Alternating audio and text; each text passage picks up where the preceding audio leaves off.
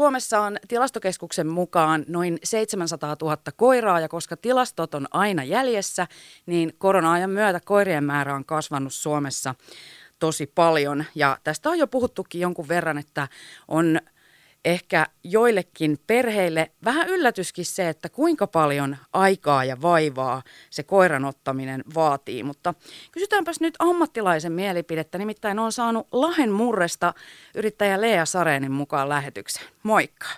No moikka. Mikä sun näkemys on, kuinka vastuullisia koiranomistajia suomalaiset on? Ymmärretäänkö sitä, että tässä on nyt edessä noin 15, jopa 20 vuoden aika koiran kanssa, kun koira otetaan? No kyllä mä sanoisin keskimäärin, että ymmärretään ja mun mielestä ihmiset on koko ajan enemmän valveutuneempia siitä, että sitä pentua koulutetaan, hakeudutaan huomattavasti enemmän niin kuin, tota, ammattilaisten ohjaukseen, käydään kursseilla ja haetaan tietoa sitä kautta ja niin kuin tartutaan jo heti sen pienen pennun kanssa siihen opinahjoon ja siihen sosiaalistamiseen – Toki monelle varmasti tulee yllätyksenä se, että sitä kouluttamista on aika paljon ja se ensimmäinen vuosi tai puolitoista, niin on paljon sitä sellaista kasvatusta, mitä sen pennunkaa tehdään. Mutta toki se on tietysti taas sen arvosta siinä vaiheessa, kun se tehdään hyvissä ajoin, niin se kantaa sitten hyvin sen koko koiran elämän. Tietysti kouluttaminen ei lopu varsinaisesti koskaan, että aina tulee tilanteita, uusia juttuja, mitä joudutaan sille koiralle sitten opastamaan. Mitkä on sellaiset perusasiat, jotka jokaisen koiranomistajan pitäisi omalle koiralle opettaa? No tota, hihnakäytös on tietysti yksi semmoinen, se on niistä kaikkein vaikeimpia, mutta se on myös se, mikä usein omistajia kaikkein eniten stressaa. Niin se on myös semmoinen, mihin pohjia on hyvä lähteä tekemään jo heti, heti pentuna. Luoksetulo olisi semmoinen, mikä on hirveän tärkeä ja tosiaan jo niin kuin koiralle henkivakuutuskin ja vapauttaa tietysti sen koiran elämää, kun se osaisi luoksetulon. Ja sitten ehkä tämmöiset käsittelytoimenpiteet, niin kuin ne perushoitotoimenpiteet, mitkä kuitenkin kulkee sen koiran elämän ajan. Niin, ettei se kynsien leikkaus olisi aina sellaista taistelua. Aina sellaista painimista ja stressiä koiralle ja omistajalle, niin se olisi semmoinen kanssa, mihin olisi hyvä kiinnittää, kiinnittää huomiota jo niin kuin pennun kanssa. Että siitä saataisiin mukavaa kaikille. Mainitsit tuon hihnakäyttäytymisen Lea Sareen, niin kerro vähän, että miten sen koiran pitäisi osata käyttäytyä hihnassa? No toki on vähän makuasia, että, että kuka mitenkin haluaa ja minkälaisissa ympäristöissä se koira tulee jatkossa liikkumaan. Mutta tietysti se, että se ylipäätänsä ymmärtää sen hihnan merkityksen, koska mikä tahansa eläin laitetaan narun päähän tai kytketään ja liikutetaan sitä, niin se ei ole sille missään tapauksessa luontainen käytös vaan sitä joutuu, joutuu lähteä opettamaan niitä tiettyjä taitoja, mitä siihen hihnakäytökseen ja liikkumiseen tarvitaan ja sitä sellaista malttia ja koiran kanssa niin kuin, yhteistyötä siihen niin kuin hihnassa kulkemiseen. Siinä on paljon erilaisia niin kuin, taitoja, mitä se koira tarvii. No mä katsoin tota Lahen Murren kurssitarjontaa, niin ihan älytön määrä erilaisia kursseja on kursseja nenätyöskentelyyn, jopa koiratanssiin ja sitten on lapsia koirakursseja, kontaktikursseja, pentuleikkikouluja, pentukursseja. Niin mitkä teidän suosituimmat kurssit on vai onko silleen, että ihmiset harrastaa yhä enemmän koirien, koiransa kanssa, että et kaikille kursseille on niinku kova kysyntä? Kyllä paljon kaikenlaista kysetä, kysytään, mutta ehdottomasti niin kuin pentukurssit on se ykkönen, että sieltä niin kuin lähtee.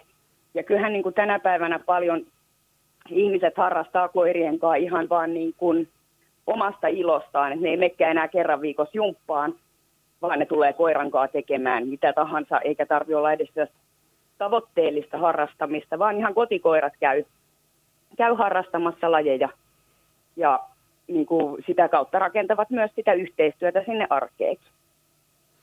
Kerroitte ja Saren, että noi pentukurssit on kaikkein suosituimpia, niin mitäs pentukurssilla tehdään? No kuulepa, siellä opetellaan paljon jo rakentamaan juuri sitä kontaktia siihen omistajaan ja sitä suhdetta. Sitten myös paljon opetetaan niitä omistajia ylipäätänsä siihen kouluttamiseen. Sitähän se kurssilla oleminen pääasiassa onkin, että me ei täällä kouluteta koiria, me koulutetaan omistajia ja omistajille jää sitten se työ siellä kotona kouluttaa, mutta kontaktia harjoitellaan tosiaan juuri sitä, että se koira olisi kiinnostunut siitä omistajastaan. Sitten luopumista, mikä on myös tärkeää, että kaikkia asioita maailmassa ei vaan voi saada ja niistä tehdään vähän välinpitämättömiä. Ja tota, juuri näitä tällaisia hihnakäytökseen tarvittavia tukitaitoja harjoitellaan. Ja semmoisia perusjuttuja, mitkä on niin kuin tärkeitä siinä, siinä arjessa. Niin tuossahan on vaan se, että toi pentukurssin käyminen ei ole niin, että käy kerran viikossa kurssilla ja no niin, nyt tämä koira on koulutettu. Että sehän on enemmän niin, että sieltä saa niitä vinkkejä sitten arkeen, eikö näin? Että ei voi ajatella, että kyllä me käytiin pentukurssi, mutta ei tämä siellä niin kuin kerran viikossa oppinut oikein.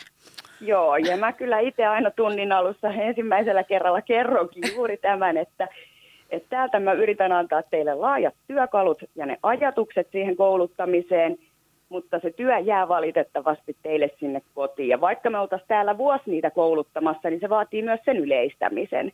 Että se koira osaisi niitä taitoja just siellä, missä niitä arjessa tarvitaan, eikä vaan niin, että ne osaa täällä koululla, koululla sitten, sitten ne taidot. No huomasin, että teillä on Lahden murrella noita verkkokursseja kanssa, niin mikäs niiden suosio on tällä hetkellä vai haluuko ihmiset kuitenkin myös sosiaalistaa sitä koiraa muihin koiriin. Sen lisäksi, että on varmaan mukana, mukava muiden kanssa opiskella sen uuden perheenjäsenen kanssa toimimista. No meillä ei itse asiassa ole siellä yksi ainut sellainen yhteistyössä tehty verkkokurssi muiden kouluttajien kanssa. Meillä panostetaan just siihen, että mä itse henkilökohtaisesti tykkään, tykkään nähdä ne koirat ja olla siinä heti korjaamassa niitä asioita. Ja kun se on niin yksilöllistä kuitenkin, se, että monesti räätälöidään todella paljon joka koiralle ja koirakolle niitä harjoituksia. Et verkkokurssit on minusta hyvä vaihtoehto, ja varsinkin sitten kun on vähän päässyt siitä kouluttamisesta jyvälle, niin silloin tavallaan osaa myös itse ehkä arvioida niitä harjoituksia ja räätälöidä sen oman koiran mukaisesti. Mutta kyllä niin kuin pentujen kanssa niin mä pidän tosi tärkeänä sitä, että ne pääsee täällä näkemään erinäköisiä ihmisiä, erinäköisiä koiria – ylipäätänsä, että ne tulee uuteen paikkaan, niin se on jo niin kuin yksi semmoinen iso asia, että ne saisi niitä kokemuksia ja niitä hyviä kokemuksia. Ja aika intensiivisiähän nuo kurssit on. Siellähän oli vaan, oliko se neljästä viiteen koirakkoa, jotka mahtuu per kurssi? Joo, pääsääntöisesti niin kuin suurimmalla osalla kursseista niin on. Ja just sen takia, että kyllä mä itse välillä tunnilla huomaan, että täällä tehdään kolmea eri harjoitusta, koska niitä on pakko niin kuin räätälöidä ko- koiran mukaan. Joku osaa tosi hyvin tämän, niin ei mitään vaikeutetaan, ja sitten taas jollekin joku asia on vaikeampi, niin sitten taas helpotetaan, että yritetään mahdollisimman yksilöllisesti myös ryhmätunneilla. Toki siinä on aina rajansa, mutta tota, myös ryhmätunneilla niin kuin yksilöidä ne harjoitukset niin, että se olisi oikean mukainen niin kuin jokaisen koirakon kohdalla. No tästä korona-ajasta on puhuttu myös niin, että kun ihmiset on olleet paljon kotona ja etätöissä, niin nämä koiranpennut, joita korona-aikana on otettu, niin niitä ne ei välttämättä osaa olla yksin. Niin onko se nämä tavallaan mitään tehtävissä, jos on käynyt niin, että, ymmärt, että tajuakin, että hetkinen, tämä mun koira ei ole ollut sellaista normaalia neljää tuntia missään vaiheessa yksin? Joo, kyllä korona on tuonut ihan uudenlaisia, uudenlaisia ongelmia tähän tota, vuoden aikana pinnalle. No yksinoloakin kyllä ne oppii ja sitä pystyy harjoittelemaan kyllä niin kuin myöhemminkin, että se ei ole niin kuin sinänsä enää mahdoton homma. Mutta tota, ja kun itse asiassa joku tuommoinen kotona kun paljon ollaan, niin sehän olisi juuri hyvä aikaa opetella sitä yksinoloa.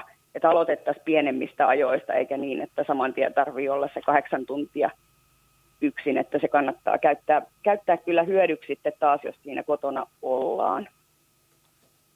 Niin, koska sitten pääsee nopeasti myös puuttumaan huono, tällaisiin mm, ei-toivottuihin käytösmalleihin. Niin, kyllä, joo. Et enemmän se on ollut ehkä toi niinku sosiaalistumisen puoli se haaste, että kun ei käy ihmisiä kylässä ja sitten kun joku tuleekin, niin se on koiralle outo asia, että joku tulee kylää tai liikutaan aika vähän muista paikoista – niin tota, koira ei totu siihen sitten niinkään, että tällaisiakin paikkoja täällä maailmassa on. Niin aivan, ja sitten, että, että, että kun on tämä oma lauma, niin sit lisäksi sinne voi tulla käymään joku sinne oma, omaan kotiin, eikä Joo. siinä ole mitään omituista. Ja sitten toinen on ollut semmoinen, mikä todella paljon on näkynyt, että monella koiralla taas on ongelma se, että ollaan koko aika kotona. Eli tota, se ei olekaan aina, se yksinolo on monelle koiralle ihan hyvä, koska silloin nukutaan paljon ja palaudutaan, palaudutaan päivän, päivän asioista. Ja nyt kun ollaankin koko aika siinä kotona, niin koira ei nukukka enää ihan yhtä paljon. Ah, että se on liian rankkaa? Kyllä. No mä kysyn tähän loppuun vielä Lea Sareen. Tänään lämpötila nousee jopa 30 asteeseen ja toki hellivä lämpöhän on ihanaa, mutta jos asiaa lähestyy koiran ja koiran omistajan kannalta, niin mitkä olisi sun vinkit tämmöiselle hellejaksolle? No ensinnäkin seuraa sitä koiraa. Niitä ei ole pakko viedä sinne lenkille, jos se on niin kuin läkähdyksissä ja se koira on väsynyt, niin ne lenkit voi hyvin jättää minimiin ja kannattaa jättää. Mutta tuossa niin kuin ihmisilläkin, niin osa koirista on ihan ok tämän helteen kanssa ja osa taas pienempikin niin kuin tuntuu, että ne uupuu siitä. Eli tosiaan lukee sitä koiraa ja katsoo sitten ne lenkit ja aktiviteetit sen mukaan. Ja tietysti jos vesileikkejä pystyy harrastamaan, että pystyy laittaa jotain allasta vaikka omaa pihaa, jäädyttää koiralle ruokaa ja tehdään sitten sen tyyppisiä juttuja, mitä se koira jaksaa ja jos muuten tarvii koiraa sitten väsyttää, niin liikunta ei ehkä näillä keleillä ole se paras vaihtoehto, mutta sitten voidaan puuhastella jotain muuta. Opettelee kotona vaikka temppuja, niin koiraa pystyy kuitenkin aktivoimaan monella muullakin tavalla kuin lenkkeilyllä ja liikunnalla. Hyvät vinkit. Kiitos Lahen Mur- Murren Lea Sareen. Mä toivotan oikein hyvää kesää. Mä toivotan sulle kanssa.